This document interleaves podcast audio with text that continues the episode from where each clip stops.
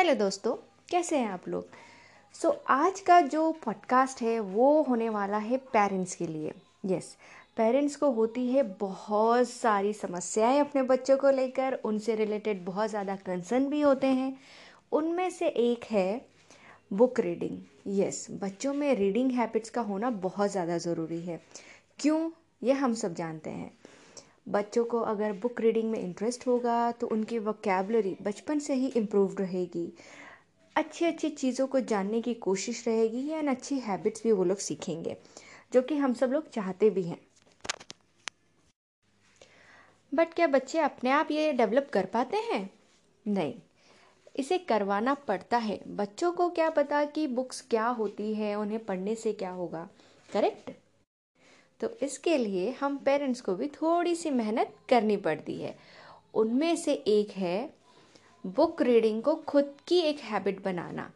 थोड़ा मुश्किल है, जिन लोगों को पहले से आदत होती है, उन्हें ज़्यादा तकलीफ़ नहीं होगी। लेकिन हाँ जो लोग कभी बुक्स खुद पढ़ना खुद से पसंद नहीं करते, उन लोगों को थोड़ी सी मुश्किल हो सकती है। But yes this is the best way आप अपने बच्चों में ये हैबिट डाल सकते हैं। ये मैंने खुद से अपने आप पर एक्सपीरियंस करके देखा है। वैसे मुझे बुक पढ़ना बहुत पसंद है और मैं पहले भी पढ़ती थी। लेकिन आ, किसी न किसी वजह से ये आदत कुछ समय के लिए छूट सी गई थी। लेकिन जब मुझे इस चीज़ का एहसास हुआ कि नहीं, मुझे अपने बच्चे में ये हैबिट डालनी होगी और मेरा बच्चा वही सीखता है जो मैं करती हूँ तो भाई मुझे तो ये हैबिट वापस से अपने में लानी ही पड़ेगी। और मैंने अपनी पसंद की जितनी भी बुक्स थी, वापस से निकालना शुरू किया, पढ़ना शुरू किया। मुझे देखते देखते मेरे बच्चे में भी इंटरेस्ट आया कि आखिर मम्मी ये बुक्स पढ़ती क्यों हैं? ऐसा क्या है इन बुक्स में? क्या मज़ा आता है इनको पढ़कर?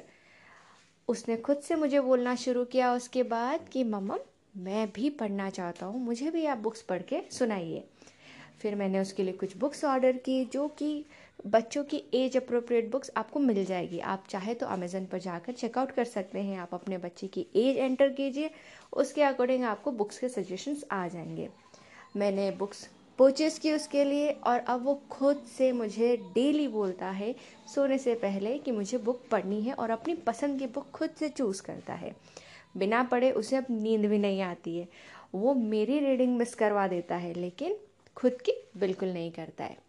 तो यस बच्चों में एक अच्छी हैबिट आपको देख कर के ही आएगी। खुद में थोड़ा चेंज लाइए, अपने आप वो सीख जाएँगे। तो चलिए, आज का एपिसोड मुझे लगता है आप लोगों के लिए हेल्पफुल रहा होगा। मिलते हूँ आपसे अपने नेक्स्ट पॉडकास्ट में।